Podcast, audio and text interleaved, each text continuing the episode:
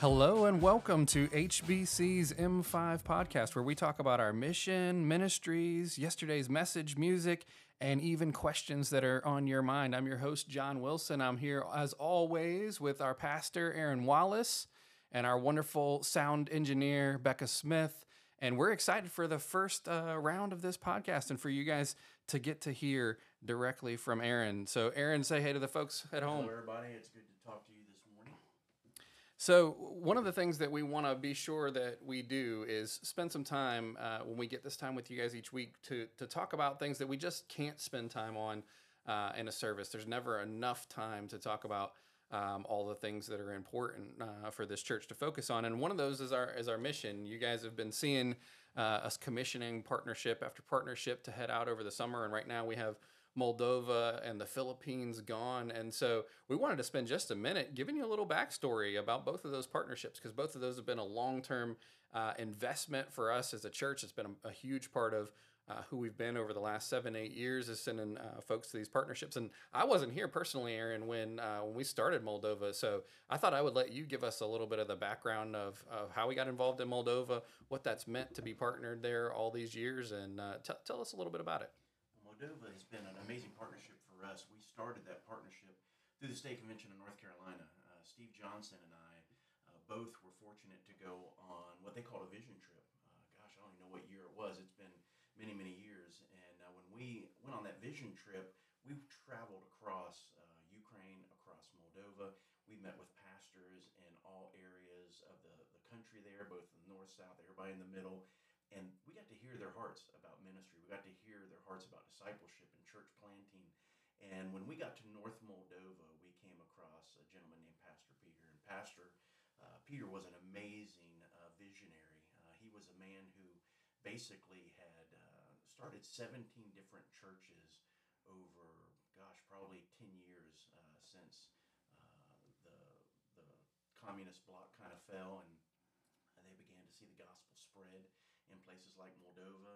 Um, he was one of the gentlemen that just had a, a, a, heart for discipleship, a heart for church planting. And back in our uh, kind of vision back then, we really didn't have an understanding of what church planting looked like. And I, I really wanted the church to see and understand church planting. And I thought the best way for that to happen is to go on the mission field and see how God is moving around the world. So we met Peter, and Peter said, Yes, we need partners. Uh, most of what they needed were asked two, uh, asked two things of us. They wanted us to do church uh, revitalization with them some, and the fact of helping and, and sharing with pastors there locally, uh, just helping give vision to uh, ministry in those churches, uh, but also they wanted us to do medical clinics. They wanted us to do sports camps, and so those kind of became the the three things that that we've really done while we've been there is working with local pastors, uh, sports camps. Uh, sports camp was the first thing uh, that we honestly, I think, really gelled with our church. we took a team of young people. It wasn't just, you know, it wasn't just you know what you would typically think uh, about missions. We wanted to find a way to get our students on board and to get our college and our uh, teenagers uh, out of the seats overseas to see what God's doing around the world. And so this sports camp became a very important part of that ministry. It allowed the churches in Moldova and Ukraine to reach out to the students in those communities. Most of the kids that came to this camp they absolutely were students that had never heard the gospel. They were coming out of the cities being bought, uh, brought out into the country uh, to do these camps. And so we were getting to share the gospel with them. The students that go on these camps, uh, it's really amazing, John, because they get uh, to cut their teeth in leadership. Just like they lead Jam Camp here for us, when they go overseas, they really have an opportunity to even take it a step further, not just kind of, you know, here they may be leading the groups of the kids. When they get over there, they're getting to not just lead those students uh, uh, in the way that they do at Hephzibah, but they get to lead in Bible study. They get to lead in in preaching. Uh, these students, for the first time, many of them get to cut their teeth on letting the Holy Spirit uh, really speak through them directly to the hearts of these teenagers around the world. And every time that we go on that partnership with the uh, the the camps, we see many, many uh, young people come to Christ. Sometimes as many as 20, 30 students come to Christ every time that we're on that trip. And the amazing thing is we get to go back again and that's one thing we love about it is the continuing uh, growth we see many of these students uh, baptized. We get pictures through middle of the year. But the cool thing is, we go back and over the years, we've seen some of these students called into ministry, and the students that have been saved have now been the students that have been sent out through Ukraine and Moldova. And so it's an amazing, amazing partnership. Yeah, you touched on two things that I think are incredibly important because, on the one hand, what we want to do through missions opportunities at Hephzibah is we want to train and equip Christ followers to fulfill the Great Commission. And that starts with, like, our students seeing what's possible um, when they put their yes on the line and they say, Yeah, I'll go where the Lord is calling me. And I may do some things that I don't get to do at home and I may be uncomfortable, uh, but I'm going to see how He's going to use me through that. And so they're, they're equipped in this process. And then the other aspect is that we want to be part of churches that want to be that want to make disciples. And one of the things that struck me that you said about Moldova is that they were already making disciples. They already had a heart for discipleship before we really ever engaged in partnership with them and then we just we just want to be the catalyst to that right like if we want to be in places where people have a heart to make disciples and they have a plan to make disciples and they're doing it uh, and if we can just come alongside and, and work with them over the months and years uh, to help them do that more effectively then that's i think that's the mission's gold for us. Yeah, missions ultimately is about them carrying out the other 364 days a year. You know, we may be in a village one day to do a, a, a medical clinic. Uh, and those teams do an amazing job. We get to share the gospel. Uh, many times it's the first time they're meeting the pastors uh, there in Moldova. Obviously, it's the first time they're meeting the doctors and, and our team. But we go, and those clinics are just an opening of a door. And the real work begins after we leave. Uh, sometimes people are led to the Lord uh, in those clinics, and we go back to the U.S. And it's important that these pastors there on the ground continue the work that that's there. And almost every time that we go and do medical clinics, it's amazing. We go the first year, there's no church. We go the second year, there's a church. And so um, it's that continuing work in the heart of those pastors and leaders in Moldova that makes all the difference. And so that's what we're always looking for in these partnerships. We're not looking to go carry the weight of a country or a people group. We are looking for where God has opened up doors and leaders and uh, folks that have vision, and we just pour fuel on it and help them. Uh, really, I guess the way that I've always put it to, to Peter out there in Moldova is, you know, we want you to have the dream and the vision that God has laid on your heart, and we want you to tell us how we can come and pour fuel on it and assist you in seeing uh, come to fruition all those things that God's given to you.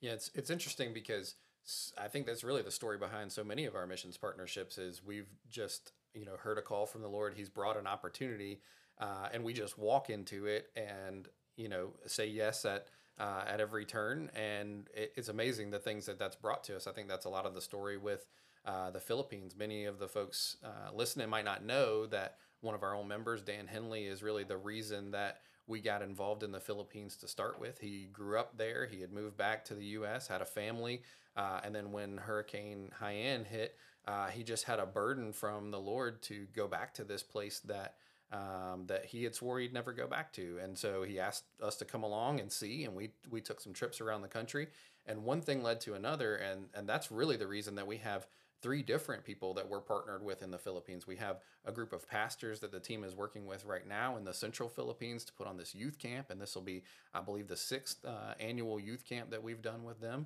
We have uh, um, IMB personnel who is focused on tribal people groups up in the northern part of the Philippines and engaging tribals to reach tribals in the central Philippines. And then we have our, our partners in the southern Philippines who we work closely with who are engaged in, in Muslim people groups. And all of that has just come from this one opportunity to, to just say yes to something or to say, even maybe I don't know if the answer is yes, but let's just see uh, what the Lord is doing. And then He has brought all of these other partnerships that we've been engaged with for years and years and years, seeing disciples made not just once and you leave, but seeing that growth that happens over time, year after year after year, in all of these different places. Yeah, I think you stood with me on the bridge where uh, Dan Henley, uh, Dan's a good example of don't ever tell the Lord what you're not going to do. Um, he took us to the place where he stood on a bridge. His parents were missionaries and uh, just growing up, he'd gotten to the place where he just felt like, listen, I want to go back to the U.S. I, am done with this kind of a work. And to see that, you know, he took us there and said, this is the place I stood and told God, I will never come back here. And yet, God laid on his heart uh, those people again. And all these years later, you see him continuing to have a heart for the people of the Philippines. And we got to be part of that story. I mean, he basically just invited us over and said, We want you to see the people, we want you to see the work. uh, that's being done there. And once we got to Central Philippines, we got to meet a lot of different pastors. One of them was Pastor Jeremiah, and he's the one who has helped us build these uh, camps. Uh, again, another pastor with a vision, with a heart to reach students in the Central Philippines, uh, in the Legazpi area, the Masbate area. And so it's just been amazing to see how uh, he has not just had the vision himself, but he's put other pastors around them. And uh, together, as a group of pastors, they bring in hundreds of students every year.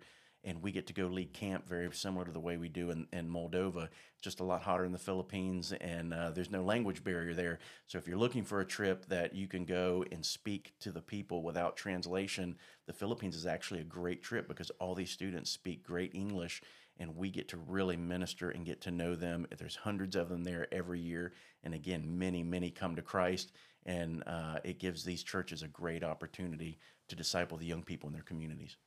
Yeah, I, th- I think one of the things that you said that's so interesting that have and and as we kind of maybe move on in in our morning and start talking about some of the other opportunities that are in front of us, I just want to highlight how many of the places. It's not true everywhere, but how many of the places that we go that language is really not a barrier anymore. And you know people would say well, i don't know if i can go to that place. I don't know that i can speak the language and communicate with them. And and the lord has ordained it so that uh, so many of the people in the world have some understanding of english. Again it's not true everywhere but there's a lot of places that we go that it just is such a surprise that you're able to just communicate in english um, and, and what's needed is not always the ability to speak a foreign language. It's just a willingness to go, and it's a willingness to uh, come with the gospel on your lips and be ready to proclaim it. Um, and and the Lord has a way of taking care of the rest of the details, whether it's through translators or whether it's through surprisingly an audience that that understands English uh, when you when you didn't expect it at all. So, yeah, well, we were made for this. We were made to be on mission, and if we'll just say yes to the Lord, He will provide everything that we need. I do uh, love the fact that when we go many of these places, it's the young people. Uh, it's those that are usually you know 20 and down. Uh, we find more and more in these places they speak great English because of the education systems. They're teaching them English, and so it gives us a, a very good open door to the young people in all these communities. And we know that they're going to be the leaders. We know that they're going to be the ones to raise up their own families. And if we can win them to Christ young, it can really make a difference in all of these places.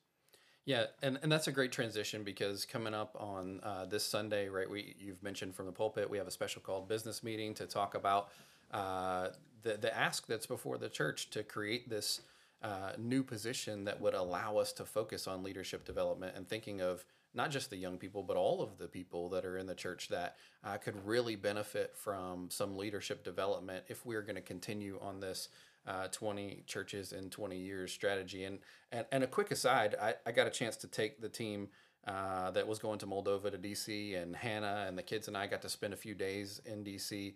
And I was I was really struck by just the the dedication and the persistence and just the fortitude that it takes to accomplish something like the things that we've accomplished as a country. And, and you really see that everywhere. And one of the places i saw that the most was in uh, the the space museum right? And they, they've got this exhibit for the wright brothers. And i stood in there forever and just looked around and i thought about what does it mean uh, to to to do something that nobody has ever done before and what does it take in a person to do that? And one of the things that happened is they've got some quotes that flash by on the room in there and one of them that came up I, I, had to sit i sat for 10 minutes and waited for it to come back to take a picture of it so that i could have it again. And it was a quote uh, from the new york herald about the wright brothers and it said uh, the wright brothers have either flown or they haven't. They either have this machine or they don't. They are either flyers or they are liars. It is difficult to fly it's very easy to say we have flown. And I, I really was just struck by as we think about something like this leadership, you know, development position, this position that would be focused on all this work from church planting. It's easy to say we want to plant churches. It's hard to plant churches, uh, and and it requires us to have dedication and persistence, and it requires us to apply ourselves and to sacrifice other things to be able to do that. So maybe just a minute on why this is important, why it's needed now, um, and at this particular season, and um, and what folks can expect when they show up on Sunday. Well, I think in terms of legacy, John, I mean, if we're going to leave a legacy that, that goes on and outlives us, I mean, think about it as parents. Our, our children are our legacy, our grandchildren are our legacy. And uh, it's not enough to be able to say, hey, hey, Hephzibah's 215 years old and has been in this community all this time. The reality is there may be a day Hephzibah won't be here, but hopefully the churches that she has planted, every church goes through life cycles, and it's important that we continue to plant. And part of planting is raising up leaders. You know, there's a strategy for us here at, uh, at Hephzibah is, is, you know, we want to you know, be able to find the right leaders and put them in the right places and the right positions. We want to be sure that they are trained properly uh, and that they're developed so that they can be sent out. And so when we look at uh, this idea, um, you know, it's amazing we've been able to plant, you know, Shine and Bridgepoint, and we've seen this work that's gone on in Mold or um, over in Middlesex, and you know, we've we've taken over 180 people in our church and sent them out into ministry out of Hephzibah into new works. And the reality is that as we continue to do that, we've got to continue to raise up new leaders. Um, and the rate at which we've been able to plant, the, the rate at which we've been able to see our partnerships multiply in mission, it is going to demand of us that uh, we have a way to to teach our people, to train our people, because every time we send out, we're we're having to raise up new connect leaders, we're having to raise up new musicians, we're having, I mean, whatever it is uh, that uh, is needed in this church, we're seeing this this turnover of leadership because of our sending capacity. So how do we keep them trained? How do we keep them developed? You know, in the past we've had layers of leadership. We've sent out so many people now that uh, we've kind of cut some of those layers away. They're already out on the field. Now we've got to raise up new ones, and and I think that is why this is so urgent for us. Is we've seen that we've gotten to a place where you know, I, th- I, think we're at the place where if we don't uh, strategically put in place a strategy, a plan uh, for residency, a plan for how do we equip all of our leaders across the board, uh, it's not going to happen. We're not going to be able to keep the pace that we've been going. And so I think what we need is a very focused institute, uh, whether that be uh, for the average person that that maybe sitting in our pews that, that sees, hey, I want to be used of the Lord. I, I have a gift of teaching. I want to hone that gift. We want to be able to help that person, but also the person that says, listen, I'm ready to plant a church. I'm ready to go on the mission field. How do we get them from the pew into ministry, onto the mission field? Uh, we need a strategy, and we found that you know we don't have enough margin. You and I, or, or even the other pastors that are on staff. The reality is, for this to be built, it's going to take someone focused uh, week in and week out, hours given to the development of these courses, the development of uh, this strategy, and uh, it, it, we just we desperately need this position. Yeah, it's it's interesting because I think what if you think about where we've been so far, what we've learned is you know one, God is faithful. He, he, there are leaders that are there that are waiting. There are leaders some that are ready and waiting for somebody to step out of the way so that they can lead and there are others that are waiting to be developed. So we know that the lord is faithful to be calling people and to be raising them up. And we also know that we have a great discipleship process in our d groups and in our connect groups because we're seeing the leaders that come out of that. What we're recognizing right is that there's just a gap between coming out of a d group and having grown spiritually and recognize the lord's call on on your life and and seeing God raise up that that desire in people and then actually equipping them to be able to go and do the thing that he's raising them up to do. And that's i think that's the part that you're talking about that we're uh, that we're sort of missing right now and that we need to intentionally focus on if we're going to be successful over the next 20 years in in planting these churches and beyond really. Quite frankly what what happens after 20 years from now is really right. uh, is really the magic. This is just the the 20 years is honestly the short term vision. The short term vision is 20 churches in 20 years. Uh, the harvest that comes from that is uh, is what's going to carry us forward. So. Yeah, and and you know when the next 20 years comes along, you're talking you're going from 20 churches in 20 years, in 40 years that becomes over 600 churches. Yeah. And just the thought of seeing these churches reproduce, the thought of seeing this many churches planted in our community, in our state, in our country, around the world, I think that uh, God is just going to continue to use this model, but it's going to be contingent on raising up leaders, making disciples. I think that's the beauty of where Hephzibah is right now is that we've recognized, I think what many churches don't recognize is that God has given us everything that we need right now in our church. We don't have to go outside to find it. We don't have to, you know, hope that someone comes. The reality is that this is his church and he has given us the evangelists. He has given us uh, you know, those who are going to be preachers and teachers, and He's given us those with every stripe and every spiritual gift and everything that's needed for us to accomplish all of our goals. Uh, they're sitting right there in front of us. How do we develop them?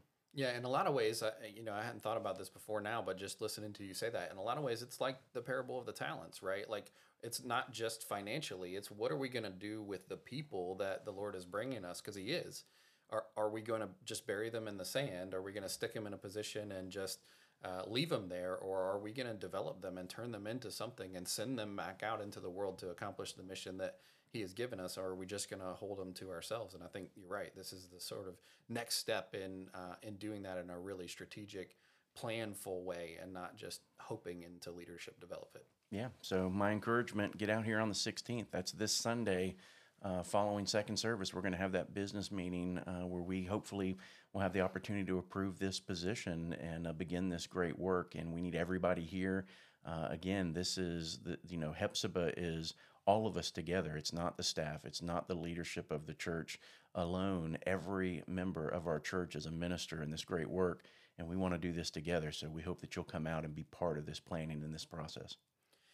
So, moving on to yesterday's message, I wanted to. I mean, this is a part of the podcast each week. We want to spend some time digging into the message and maybe covering some of the things that you don't get to cover in detail or drawing out some of the specific points that um, that are just really fantastic and that you know 40 minutes on a sunday morning doesn't always allow us the time to cover uh, one of the things as i was just thinking about yesterday's message that struck me is you you talked about this idea of of logos right and and, and I think any anybody that's been in church circles has some understanding of what the word means, but you really drew out the fact that um, that it had a broader meaning to the culture, right? It wasn't a word that was chosen because we understand you know what God's word is. It's a word that the Holy Spirit inspired so that the rest of the world would know uh, the the revelation from God of His word. And so, talk, talk about that for a second because I thought that was just a really fantastic point, and and I and I want people to see.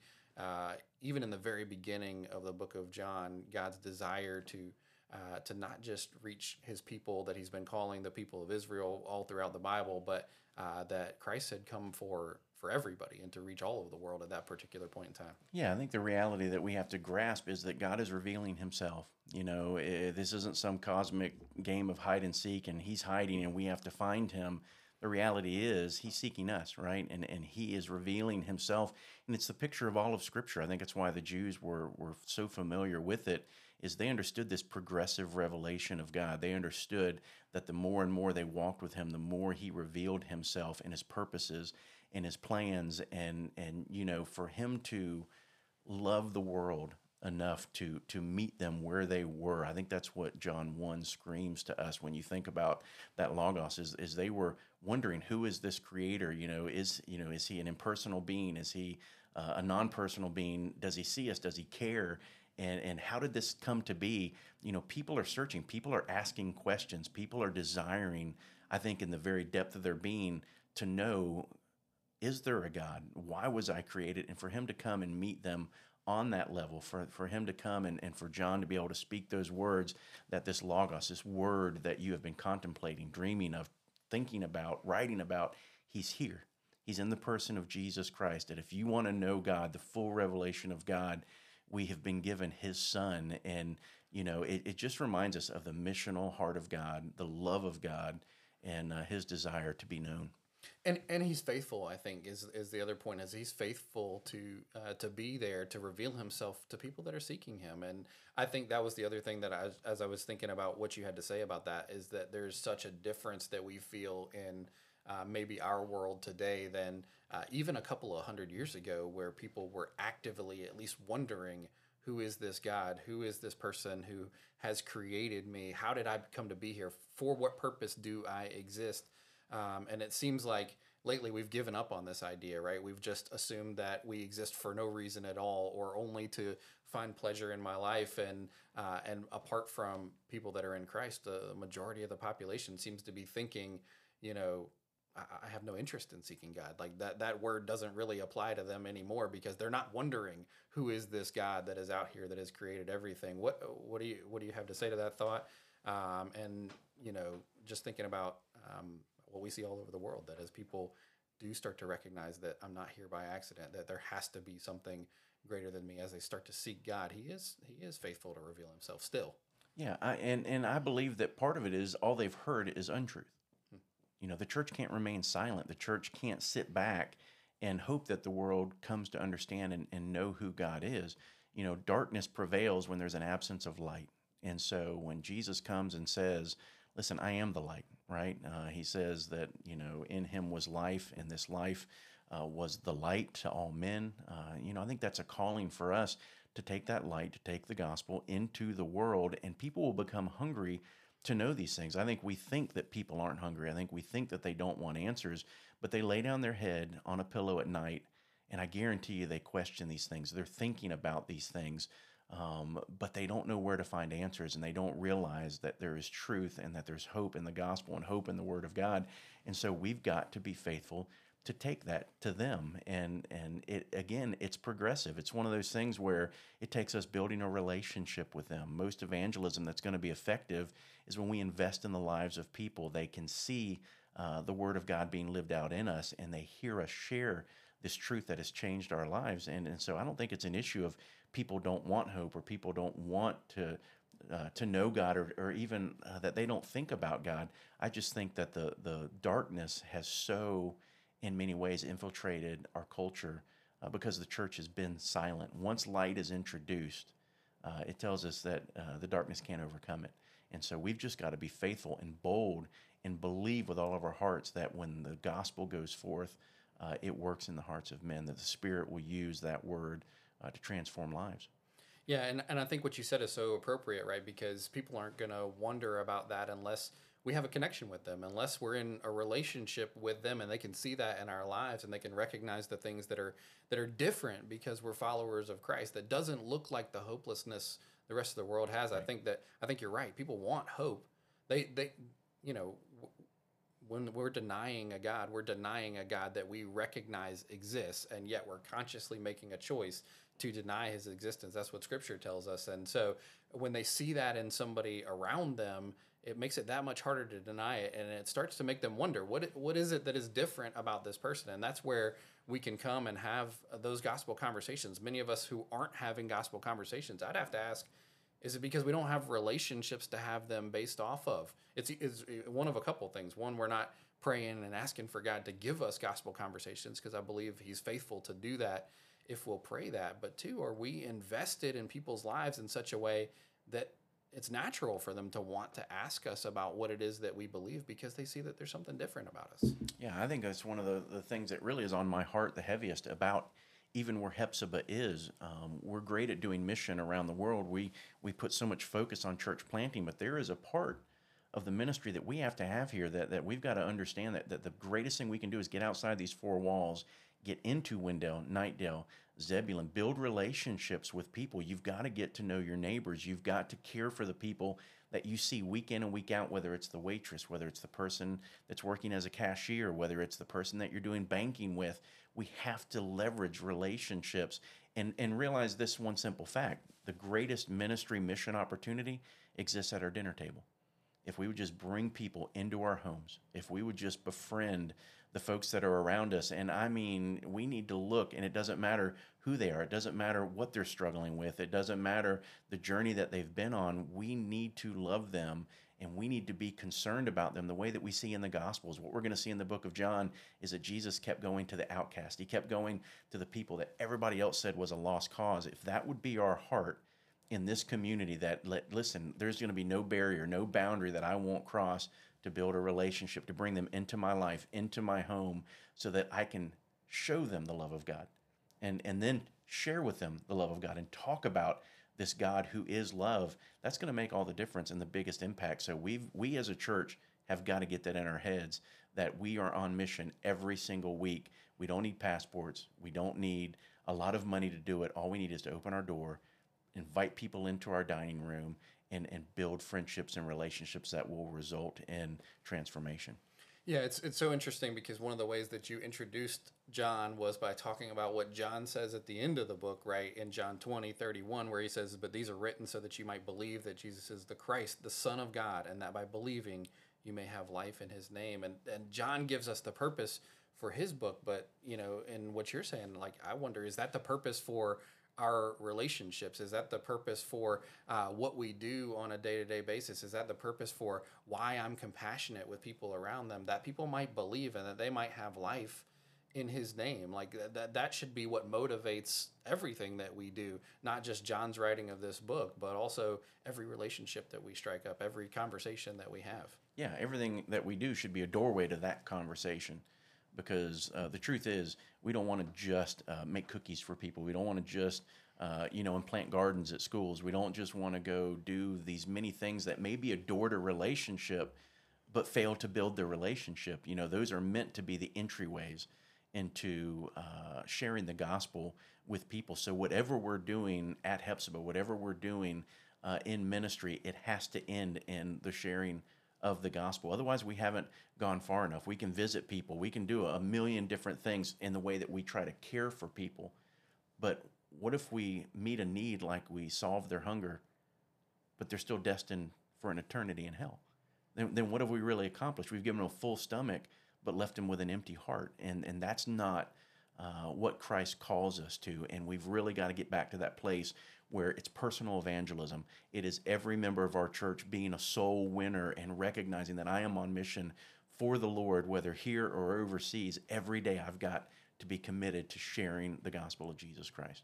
Yeah, I think that's so true, and I and I think one of the things that has become clear to me over the last several years is that the impact that we'll make in Wendell will not be because of you you know preaching on a stage as wonderful as your preaching and exegesis of the text is it will be because of every single person desiring to make disciples in their lives and that's wendell that's Knightdale, that's zebulon that's our country uh, that's all across the world. It happens when individual people uh, are transformed by the gospel and they want to see others transformed and they make it a point to do that as part of their lives. That's what uh, ignites change. It's it is not packing people into a building and letting them hear a powerful message or inviting them to church as as good as that is. Please invite your friends to church. We want you to invite your friends to church more than that we want you to tell them uh, the truth that you've come to believe that's transformed your life so that they can be transformed too. Yeah if this church explodes it will be because of what happens in the home not what happens on this campus and in these four walls so, one of the ways that we want to end this podcast each week is that we want to just take questions uh, from the audience. What's on their mind after they listen to Sunday's sermon? So, uh, in our sermon notes, there was a link to uh, submit questions. Also, in this podcast is a link uh, for you to drop us your questions. And every week, we're going to take questions from the audience. And uh, this first week, we had one question that came in, and uh, it was regarding John 1 4 that you preached on on Sunday, where it says, In him was life, and life was the light of men. And I think we're already all over this topic, but the the person that submitted the question wants to know what are some ways that I can allow Jesus to be life and light in my life. Uh, so we, have talked about a little bit of it, but what would you say is a pointed answer to that? What what do we do? Well, I think the most pointed answer is surrender. You know, we have to die so that He can live. We we've got to empty ourselves so that He can fill us. And uh, when we allow ourselves to walk with Jesus, He's going to bring life to us. He's going to bring spiritual life, spiritual health. Remember when we said that he brings life, he wasn't just talking about physical life, he's talking about spiritual life. And it's that story where, where Jesus talked to Nicodemus and he said, We're born again, and it's a work that happens in the heart. The closer we are to Jesus, the more we hear his word and the more we walk with him, uh, we begin to, to be transformed and we become more and more like Jesus Christ. And there's this life that happens. I think that's the paradox of Scripture when we die. Uh, just like the seed that's planted in the ground until it dies, it cannot grow. And that was true of Jesus and the salvation that he brought to us. But I think in many ways, when we even personalize that salvation, it's the dying of ourself uh, so that Christ can live and move through us. Um, and I think as far as the light is in, involved, you know, I think it's just realizing and remembering uh, that Jesus Christ will show us how to live. Jesus Christ will show us um, you know, you know, we have a choice in this life. We will live by our feelings, and we will live by, uh, you know, our emotions, or and and maybe even facts, or we'll live by faith, right? And and Jesus shows us um, how to live by faith. He shows us that He's the object of our faith, and when we allow Him to to lead us and to rule us, uh, I think what we find is that He illuminates the path. He shows us uh, what pleases the Father, what displeases the Father. He gives us calling, He gives us purpose. Um, he takes the chaos of our life and He brings order back to it. And so I think it's just daily getting before the Lord and saying, illuminate, you know, show me the truth, show me what is right, show me what is good, show me what is holy. Let me see you, let me understand the truth of who you are and who I am and why you saved me. And, and, and Lord, I'm here. I think that's a, a huge piece of the puzzle.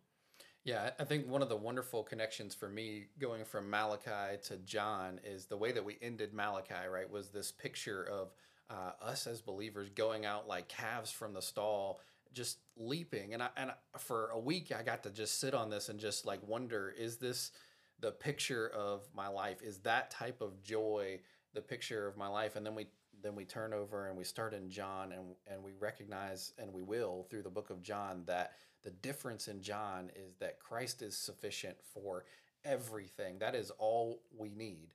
And that is where our joy comes from. And so I think to the point of uh, of this question, right? That is where life comes from. That is where joy comes from. If we're telling people that the difference that they can make in their life uh, with their neighbors is in relationship, well, it has to start with their relationship with Christ, their focus on Him, and Him being enough uh, and that bubbles over into joy in the rest of their life and something that's contagious to uh, to the people that are around us. And so uh, it's it's a huge challenge, but I think something super exciting for us to get to explore as we work our way through John. Yeah, I'm excited about this book. So I hope not only will you guys be here uh, that are members of Hephzibah, get your neighbors here, get your friends here, because this is a great book for them to truly come to understand who Jesus is and what he's done and uh, for them to hear the gospel and it gives you the chance to go out and live it yeah. Well, thanks so much for your time, Aaron. Thank you to our listeners. Uh, we do want you to write in your questions. Use the link in the podcast. Uh, don't forget to subscribe because we're going to be here every single week uh, diving into the message and the ministries and your own questions, the things that are on you guys' mind. So until next time, it's Aaron and John signing off. It's good to be with y'all.